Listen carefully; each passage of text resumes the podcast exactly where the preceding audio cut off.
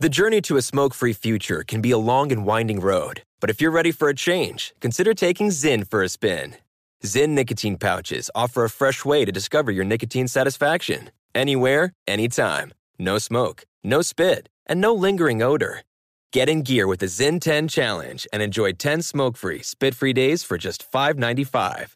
Order online and start your new journey today. Warning this product contains nicotine. Nicotine is an addictive chemical. Pause for a big thank you to our partner making today's program possible. It's Dexcom. With the new Dexcom G7, you get better diabetes results without those awful finger sticks. It sends your glucose numbers to your compatible phone or to your watch so you can always see where you are and where you're heading. See how food and exercise affect your glucose. It makes it easier to spend more time in range and lower your A1C. Take more control of your diabetes with the number one recommended CGM brand. It's so easy to get started today at Dexcom.com. Dexcom.com. Dexcom data on file 2023. If your glucose alerts and readings from the G7 do not match symptoms or expectations, use a blood glucose meter to make diabetes treatment decisions. For a list of compatible devices, visit dexcom.com/compatibility. Thanks Dexcom for being our partner. The best conversations I have with my colleagues are the ones that happen when no one is looking, when we're not 100% sure yet what to write. Hopefully, having conversations like this can help you figure out your own point of view. That's kind of our job as Washington Post opinions columnists. I'm Charles Lane, Deputy Opinion Editor. And I'm Amanda Ripley, a contributing columnist. We're going to bring you into these conversations on a new podcast called Impromptu. Follow Impromptu now, wherever you listen. AT&T connects an ode to podcasts. Connect the alarm. Change the podcast you stream. Connect the snooze. 10 more minutes to dream. Connect the shower. Lather up with the news. Sports talk, comedians, or movie reviews. Connect with that three hour philosophy show. Change the drive into work in traffic so slow. Connect the dishes to voices that glow. Thank you to the geniuses of spoken audio. Connect the stories. Change your perspective. Connecting changes everything. AT&T.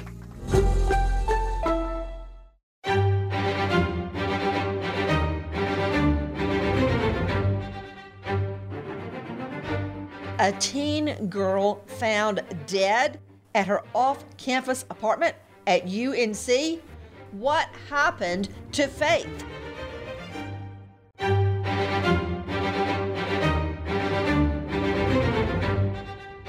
Crime Stories with Nancy Grace.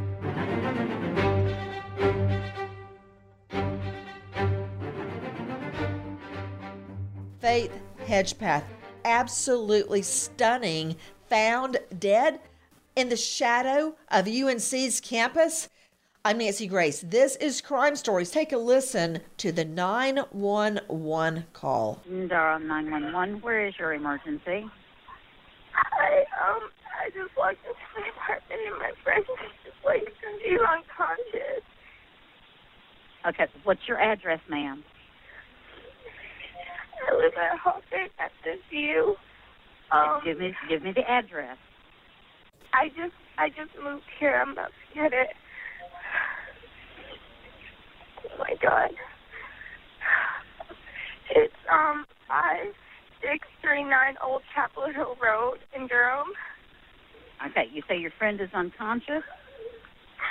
He's unconscious. I just walked in the apartment and there looks like there's blood Okay, everywhere. listen to You are hearing the roommate that comes home, Karina, who immediately calls 911 if she knows something about the identity of the killer. or You can't tell from the 911 call. In fact, she thinks Faith is actually just unconscious. With me, an all star panel Wendy Patrick, California prosecutor, author of Red Flags on Amazon. Find her at wendypatrickphd.com. Karen Stark, renowned psychologist, joining me out of New York at KarenStark.com. Cloyd Steiger, 36 years Seattle PD, 22 years homicide, author of Seattle's Forgotten Serial Killer. Gary Jean Grant, CloydSteiger.com. professor of forensics, Jacksonville State University, author of Blood Beneath My Feet on Amazon.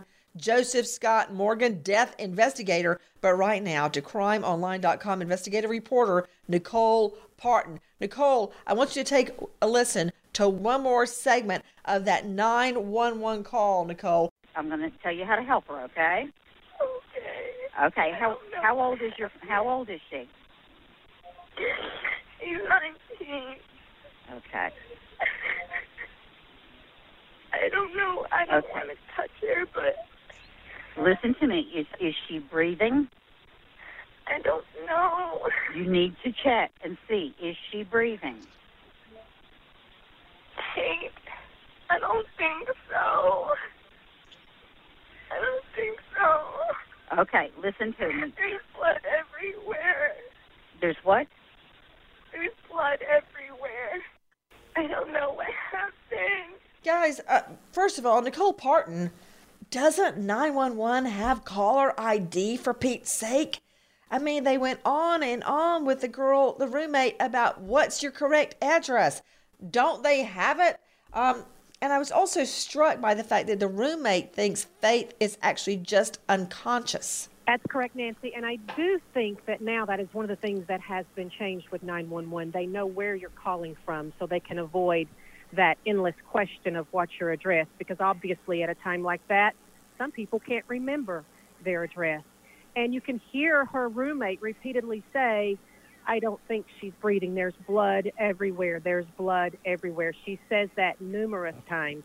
An enormous amount of blood. Obviously, she wasn't just unconscious. You know, Nicole Partin joining me from crimeonline.com. Nicole, this was an off campus apartment that so many college students uh, live in. I, I lived in off campus after I guess freshman year in an apartment with a bunch of other girls my age that also attended Mercer with me. So I think this apartment complex was full of a lot of college students there at University of North Carolina. That's correct. Um, to this day, there are still a lot of university students who live in this same apartment complex, which plays a key role because we have several people who heard things in the night, who were able to see things in the night, and that will hopefully help a lot. You're not kidding. Uh, Nicole Partin, take a listen now to a little bit more of that 911 call. What can we learn? Okay. Is she on her back or is she on her laying on her stomach? She's on, she's on her back, but like she, I think she fell off the bed because she's like off the bed. There's blood all over the pillows, like in the comforter. I just don't know what happened. Um, Okay. All right. Listen to me. All right. Is someone coming? Yes, I've got somebody coming. I've got somebody coming. I need for you to help her. I need for you to go. Is breathing or not? I Okay. don't think so. Okay. Listen to me. Go up. The paramedics are on their way. Guys, you're hearing the 911 call, and there's nothing like a 911 call when and if you ever got get a jury, because it takes a jury to the moment of the crime or the discovery of the crime. There is a forty thousand dollar reward to help solve the case of Faith Hedgepeth's murder. Forty thousand dollars riding on this. Tip line 866 439 2683. Repeat 866 439 2683. You want 40 grand? 40 large? 866 439 2683. And the murder of this teen girl, Faith Hedgepeth. You know, I just learned a lot. And Joseph Scott Morgan, a 911 call is worth its weight in gold because you hear so much of what's happening at the moment. Did you hear her say, I think she fell off the bed? Yeah, actually, I did, and uh, I also heard her say that there's blood everywhere. I don't, I don't know about every other person's experience about falling out of the bed.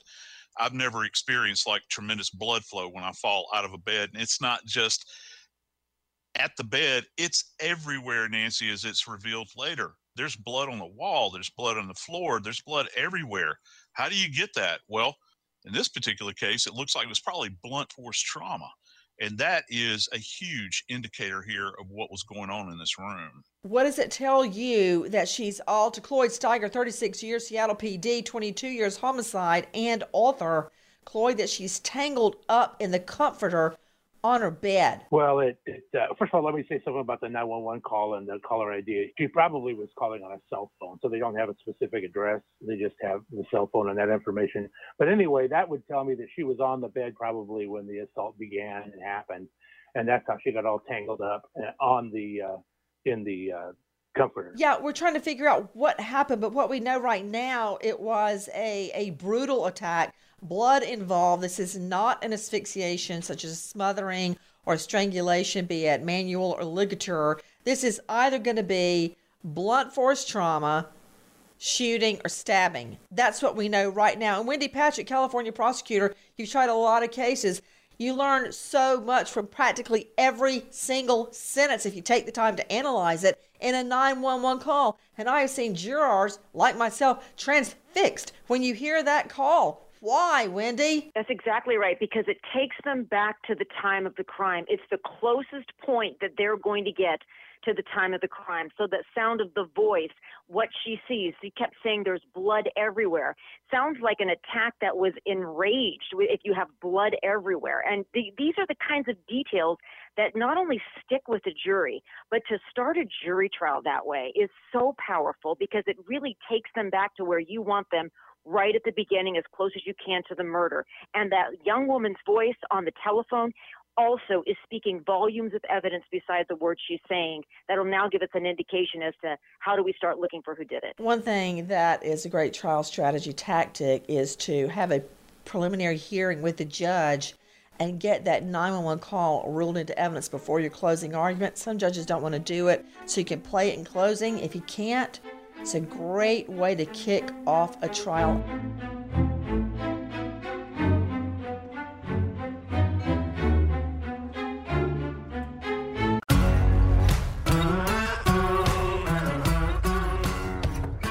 Crime Stories with Nancy Grace. We're talking about the brutal murder of a teen girl in her off campus apartment at UNC, Chapel Hill, University, North Carolina. The roommate comes home to find her, Faith, covered in blood, apparently having just fallen off the bed, now on the floor, twisted in a comforter, blood everywhere. This is a college student apartment complex. Who was up? Who heard something? Who saw something? Take a listen to a little bit more of that 911 call. Listen carefully. Listen. She's not moving. Okay. No. And will you touch her arm? Tell me, does she, how does she feel? She's not moving. Okay, ma'am, we need to find out if we can help her or not. You've got to, you know, do as I'm asking so we can help her. All right? Okay. If you can, lay her flat on her back. Rem- remove any pillows. Lay her flat on her back. Flat on her back. Remove any pillows. Okay. Okay. Kneel next to her. Look in her mouth for food or vomit. Okay. Kneel next to her. Look in her mouth for food or vomit. Blood. Tell me something. Listen to me. Listen to. What is your name? Turning up. I'm sorry. I'm really sorry. It's okay, honey. It's okay, Blood honey. Listen everywhere. I to me. don't know. Okay. All right. All right. All right. Guys, uh, let, let me go to Karen Stark on this. Uh, psychologist joining me from New York. You can find Karen at karenstark.com. Karen, what is it uh, about humans? Many people, not myself, but many people recoil at the sight of a dead body. They don't want to touch it. And you hear the roommate saying over and over, I don't want to touch her. What is that instinctive? What is that? I I feel like it is instinctive, Nancy. I mean, we have we have some basic inherent instincts, and and one of them is to not go near, especially in our society, death is so shielded. You listen to this call; it's so distressing because you can tell that this girl is horrified and really doesn't want to approach the body. And it's so surprising to me that the person from the 911 call keeps pushing her to do something when she's telling this woman there's blood all over and it sounds like she's dead. And moving the body is the one thing that you're told not to do. So I'm I'm shocked at this response. You know, I, I would be shocked, but I've, I've seen it so many times, Joe Scott Morgan. I guess because I've seen and dealt with so many dead bodies, I no longer recoil. But I don't know that I ever did. But Joe Scott Morgan, death investigator, have you have you witnessed that? People are afraid of dead bodies. They're afraid of them. Yeah, it's a primal response that people have. And keep in mind, this this young woman that has made this 911 call, she's emotionally invested in this woman. Okay, she's she's had uh, you know meals with her. She studied with her. They've they've probably discussed intimate Lived details together. of their life. So they're you know that's why she would recoil at this. This is not like this is just some Right. stranger on the street. Yeah, you're right. The the the friendship between the two. Cloyd Steiger, you're 36 years Seattle PD, 22 of those on homicide. Did you ever get to a point where you no longer recoil or a tiny bit repulsed when you see a dead body? Some people are actually afraid, and cops too, not just civilians, cops too. They're actually afraid of a dead body like it's going to rise up and grab them by the throat. It's true, Cloyd. Have you seen that? Yeah, well, sure, I've seen it. That's certainly not like Joe said. Uh, we've I- I've seen so many thousands that I don't even remember ever being recoiled by one. But but people who uh, the people who who come across this, especially young girls, 19 year old girls. I mean, this is kind of what you'd expect uh, for her reaction to be. Uh, it, it doesn't surprise me at all. I'm looking at a photo right now of Faith Hedgepeth sitting. It's almost in his lap, but she's on the arm. It looks like a lazy boy of a chair holding on to her dad, Roland Hedgepeth. The biggest smile. She's clearly a daddy's girl, loving her dad, got her arms around him.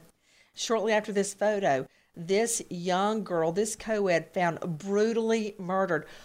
This is one of the first things I would do, aside from going straight to the scene and straight to the morgue, is listen over and over and over to that 911 call. Listen. Listen to me. When you touched her, how did she feel?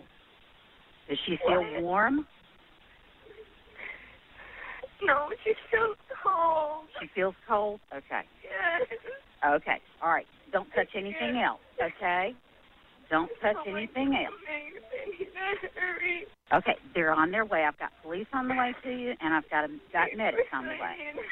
Okay? I can't believe this. Okay. What room is she in? She's in my bedroom. Okay. I want you to go back into the living room. Okay? You I need don't to go know in. what's going on. Like, Okay. there's, Listen. there's Listen stuff to in my room that like was not here before. Okay. It looks Listen like to someone me. had came in here. Okay. Okay. It really does. I'm listening to the roommate and I'm feeling empathy with her right now. Karen Stark have been talking about a natural instinct to be recoiled or repulsed by a dead body. But growing up as a little girl, you know, my mom, Elizabeth, um, played cello in the symphony. She's a classical pianist, and she was our church organist, our little Methodist church, for years. I went to every funeral and wedding that was ever at a little Methodist church. So I'd been to funerals, you know, didn't really think too much of it, but I do remember when I I don't remember ever seeing a dead body, such as in a casket.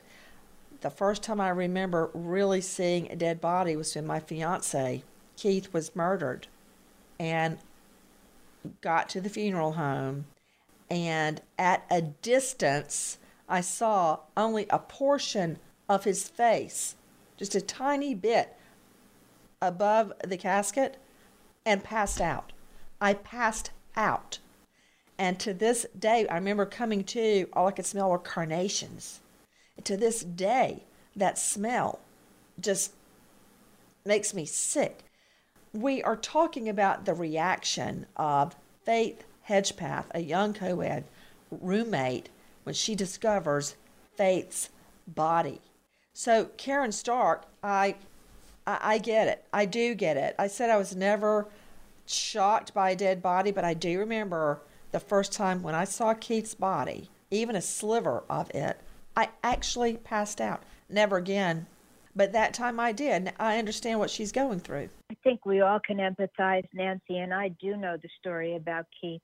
And it's something that's the kind of trauma that never leaves you.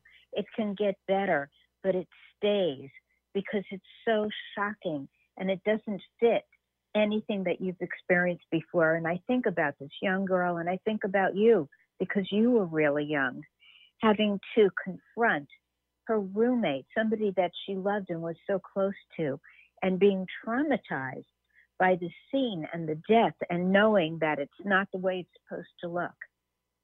So I get it. Yeah, I noticed what she said, even in her state of trauma and she's alone in their apartment with a brutalized body. She says the apartment is not the way we left it. Somebody has been in here.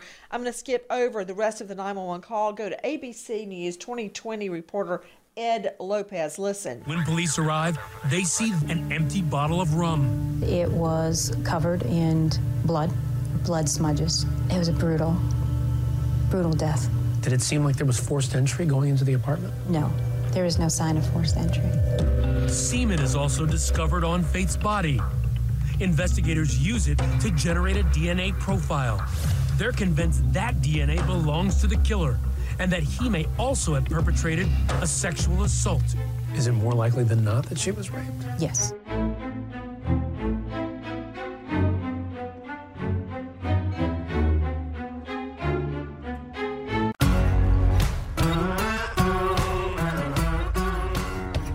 Crime Stories with Nancy Grace. When police arrive, they see an empty bottle of rum. It was covered in blood, blood smudges. It was a brutal, brutal death. Did it seem like there was forced entry going into the apartment? No, there is no sign of forced entry. Semen is also discovered on Faith's body. Investigators use it to generate a DNA profile. They're convinced that DNA belongs to the killer and that he may also have perpetrated a sexual assault. Is it more likely than not that she was raped? Yes. In the search for Faith's killer, that DNA profile will become sort of a glass slipper. But who will fit it? So there you go. Somehow comparing semen on a dead body to Cinderella's glass slipper. But that aside, the point is well taken. Whoever left semen and raped this young co ed clearly is going to be the killer. I mean, Wendy Patrick, California prosecutor and author of Red Flags, it could be argued by a defense lawyer at trial. Well, okay, my client raped her. Of course, they'd say she had consensual sex, which is not true. But what's the like? But he didn't kill her. I mean, how many times have you heard that? So he rapes her, and then some other person comes on the scene and murders her? Highly unlikely. Wendy. Yeah, very unlikely. A jury's not going to buy that. But what's interesting about the just as from a clinical perspective, looking at the forensics, rape plus murder. So you're looking for somebody that it almost seems like was in a rage about something. So you start looking back. The roommate's uh, reaction is going to also be telling there because they probably knew each other's friends, they knew each other's ex boyfriends, they knew who might have been jealous about who was dating who. So it becomes a little more relevant what the roommate did or didn't know. But the semen found at the scene, Nancy, that is an enormous clue because now you're talking about narrowing down the potential pool of suspects based on somebody that had some kind of a relationship with her, perhaps. Perhaps. To Nicole Partin, crimeonline.com investigative reporter, there was no sign of forced entry. That does not mean someone didn't come in an open door or window, Nicole. That's correct. And it is believed that someone did, in fact, come in the front door that was unlocked. Ah, so that means it doesn't have to be someone that the girls knew like a boyfriend or an ex, of course, that's where you look first. But the fact that we believe she kept her door unlocked, it could have been anybody. Jiggling doors going up and down the halls of the apartment, trying to get in. What about that idea, Cloyd Steiger? Yeah, you know, when I read that uh, when the roommate left to go with somebody, she left the front door unlocked. It kind of raised a little red flag for me. I mean, it's three o'clock in the morning. There's a girl sleeping alone in there. You're going to leave the door unlocked. Why wouldn't you lock it behind you? Not to say that the roommate had anything to do with it, but that's really odd unless someone else was expected to be there. Unlocked Yeah. door. I mean, you know, I was just right. You know, I've been working on a book, Don't Be a Victim Fighting Back Against America's Crime Waves, about to come out. But I researched so many cases, and I recall the red rapist that I uh, prosecuted in Atlanta would get in through open windows. People would not lock their windows, and it was hot outside in Atlanta. Get right in. The number of open window, open door home intrusions is insane in this day and age. People still are not locking their windows and doors.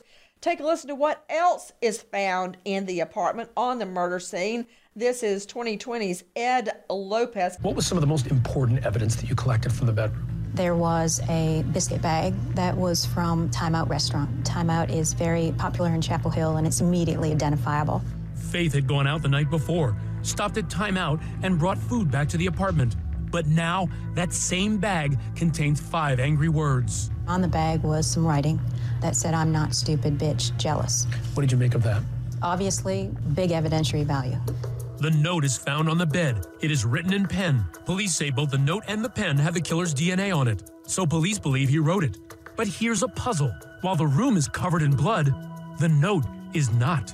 Police say the cleanliness of the note suggests the killer's hands, once bloodied after using the bottle as a murder weapon, didn't flee immediately. Instead, he may have taken his time to wash his hands and write that five word screed. Adding to the mystery, police can't say for sure who the note was left for. As to the intended target, per se, about the note, there were two residents there, and it would make sense the note was left for one of them. Okay, that changes everything because when a random killer leaves a scene, they're just trying to get out there. But now the comforter wrapped around her is taking on more significance. Was it used to try to cover up her body? Because the perp writes a note, but it's not bloody. What does that mean to you? Joseph Scott Morgan, professor of forensics, death investigator. Jump in. Yeah, you listen, Nancy. Either the note uh, could have been written after he washed his hands, or maybe if he was taking his time while she's sleeping, he writes a note down and then goes and attacks her. There's there's a couple of different scenarios that you can look at here, but I think that wrapping her in the comforter for me is a very big clue because if her face, which I don't think that it necessarily was, but if her body is covered in any way, this can you know kind of symbolize a connection that the killer may have had with her uh, that he may have known her which i think that this individual did before he beat her to death uh, with this bottle uh, there's a bottle that's found there a, a rather robust rum bottle. It's kind of thick glass. She's got multiple blunt force trauma. And can you imagine she's attacked in the middle of the night while she's sleeping. She's taken completely unawares. And to me, it gives us an indication that she was attacked right there. She was attacked and kind of twisted up in those comfort in the comforter. She's she's laying there. She never had a shot at trying to get away from this guy that perpetrated this crime.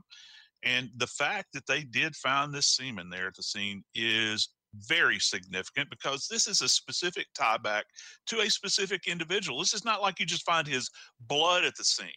This is in you know he's he's involved in a sexual connection with this individual now i don't know how intimate it was as far as a pre-existing relationship but we know at that moment in time that he used rape as a weapon of terror against her as he's beating her to death. That's very significant. What this note says, and it's written on the back of a fast food bag, you know, like a- McDonald's bag, it says, quote, I'm not stupid, bitch, jealous. Guys, a tip line in the murder of this co-ed, 1-866-439-2683. Repeat, 866-439-2683. There's a $40,000 reward. Take a listen to our friend at 2020, Ed Lopez.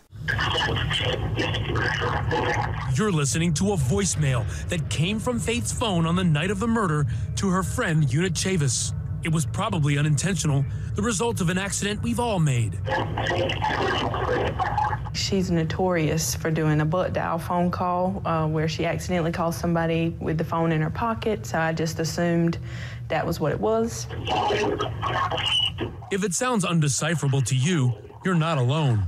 But when we brought Roland into WTVD to tell us what he hears, he was unequivocal. I hear screaming in the background. His face voice. We're screaming. Please. Get off me. Roland's assessment is simple. His daughter is in grave danger. It's just my baby girl's voice, and I know her voice. Oh my stars, the dad, Roland Hedgepeth, listening to uh, a pocket dial from her phone, obviously accidentally made. But I want you to listen to our friends at Crime Watch Daily. Listen. Do you believe what you're listening to here is Faith being murdered? Yeah, I do.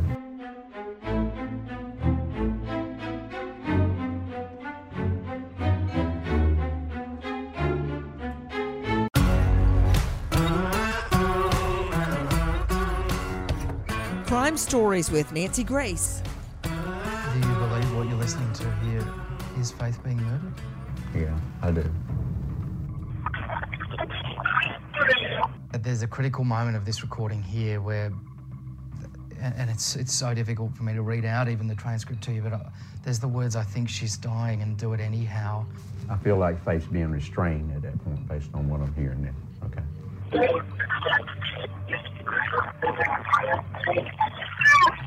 Listening listening to that, do you recognize Faith's voice? When she says "ow," I know it's Faith. I mean, I have no, no doubt whatsoever. Faith's family cringing with every graphic, brutal detail.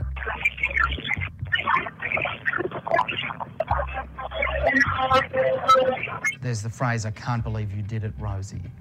What, what are your thoughts on that statement? Probably my initial impression is from that statement is that the female herself has done something at that point to Faith. Either has hit her in the head or whatever. To me, it sounds like three against one. Wow, our friends at Crime Watch Daily. Okay, that's certainly a turn of events. Nicole Partin, crimeonline.com, what are they saying? It's hard to tell. There have been a couple of different um, ideas of what's being said in this. Uh, one is, I can't believe you did it, Rosie, uh, which some would imply was a direction to the roommate whose last name is Rosario. There's some who's saying they can hear a clear owl, but then there's some people who say they hear music in the background. So they're wondering if that phone call took place while the girls were out earlier in the evening at a nightclub. This is what we know. We know that Faith worked as a waitress living off campus, had gone back to college that summer, changing her major, and was now studying to become an elementary school teacher. She shared an apartment with Karina Rosario from New Jersey. We also know Rosario had a boyfriend, a 21 year old Tacoy Jones. That relationship had fallen apart. And before the murder, the two had to change the locks at the apartment because Jones had reportedly kicked their doors in. Rosario had also taken out a restraining order against her former boyfriend. Hmm.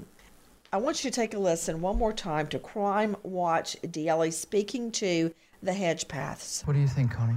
What's going through my mind is she was being hurt and battered, beaten, raped, and abused, and nobody was there to help her. What are your thoughts to this point, Chad? I just can't help but think about the Chapel Hill Police Department right now and wonder what they've been doing for the past three years. If it is what we're hearing, I mean, she's a she's a very brave girl, right? I know she fought. She fought. And of course, she saw the bruises all over her head. And of course, her hands was, for me, the only thing that was recognizable. Despite three and a half long years, Faith's family still holds out hope that this case will be solved soon. And while we can't independently verify Arlo's analysis of the recording, they are hoping the voicemail will lead to the killer or at least bring a witness forward to at last achieve justice for Faith. We need that to be able to move on. As recently as the last weeks, Faith's family begging, begging for resolution in their daughter's murder, a brutal murder. Who murdered Faith Hedgepeth? There's a $40,000 reward. The tip line is 866 439 2683. You can go to crimeonline.com and see a photo and read more about Faith Hedgepeth. 866 439 2683. The family of the slain UNC student desperate for answers in her murder. She would have been the very first person in their family to graduate from college.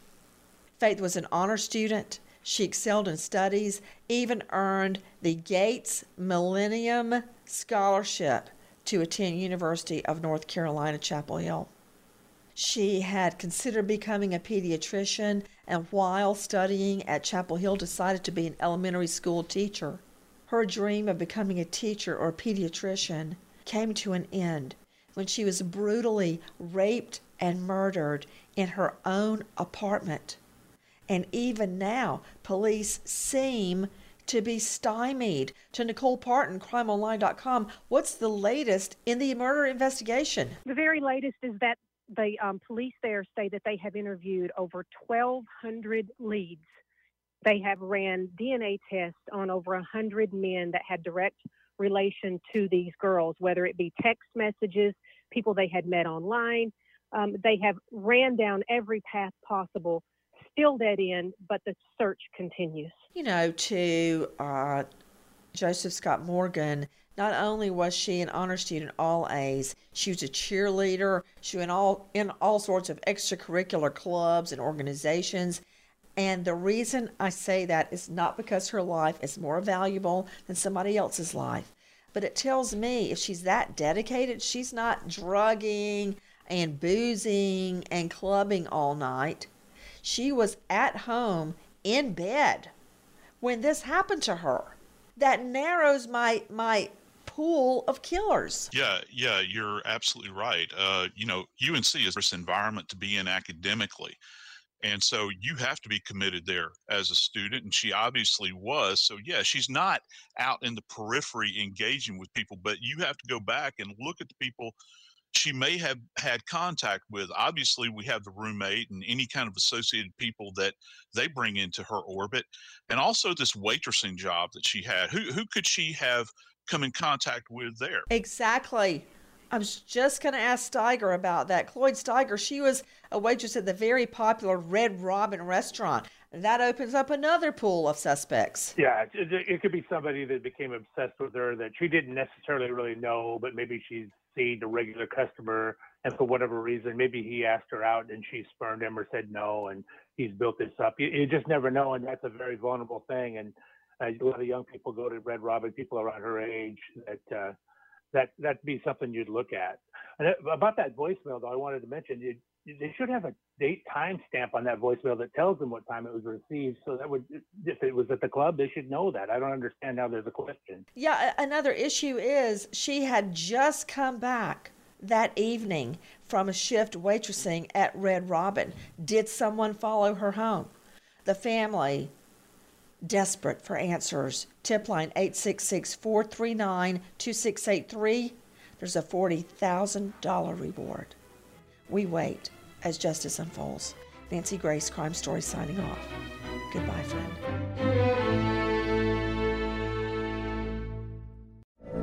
From BBC Radio 4, Britain's biggest paranormal podcast is going on a road trip. I thought in that moment, oh my God, we've summoned something from this board. This is Uncanny USA. He says, Somebody's in the house, and I screamed. Listen to Uncanny USA wherever you get your BBC podcasts, if you dare.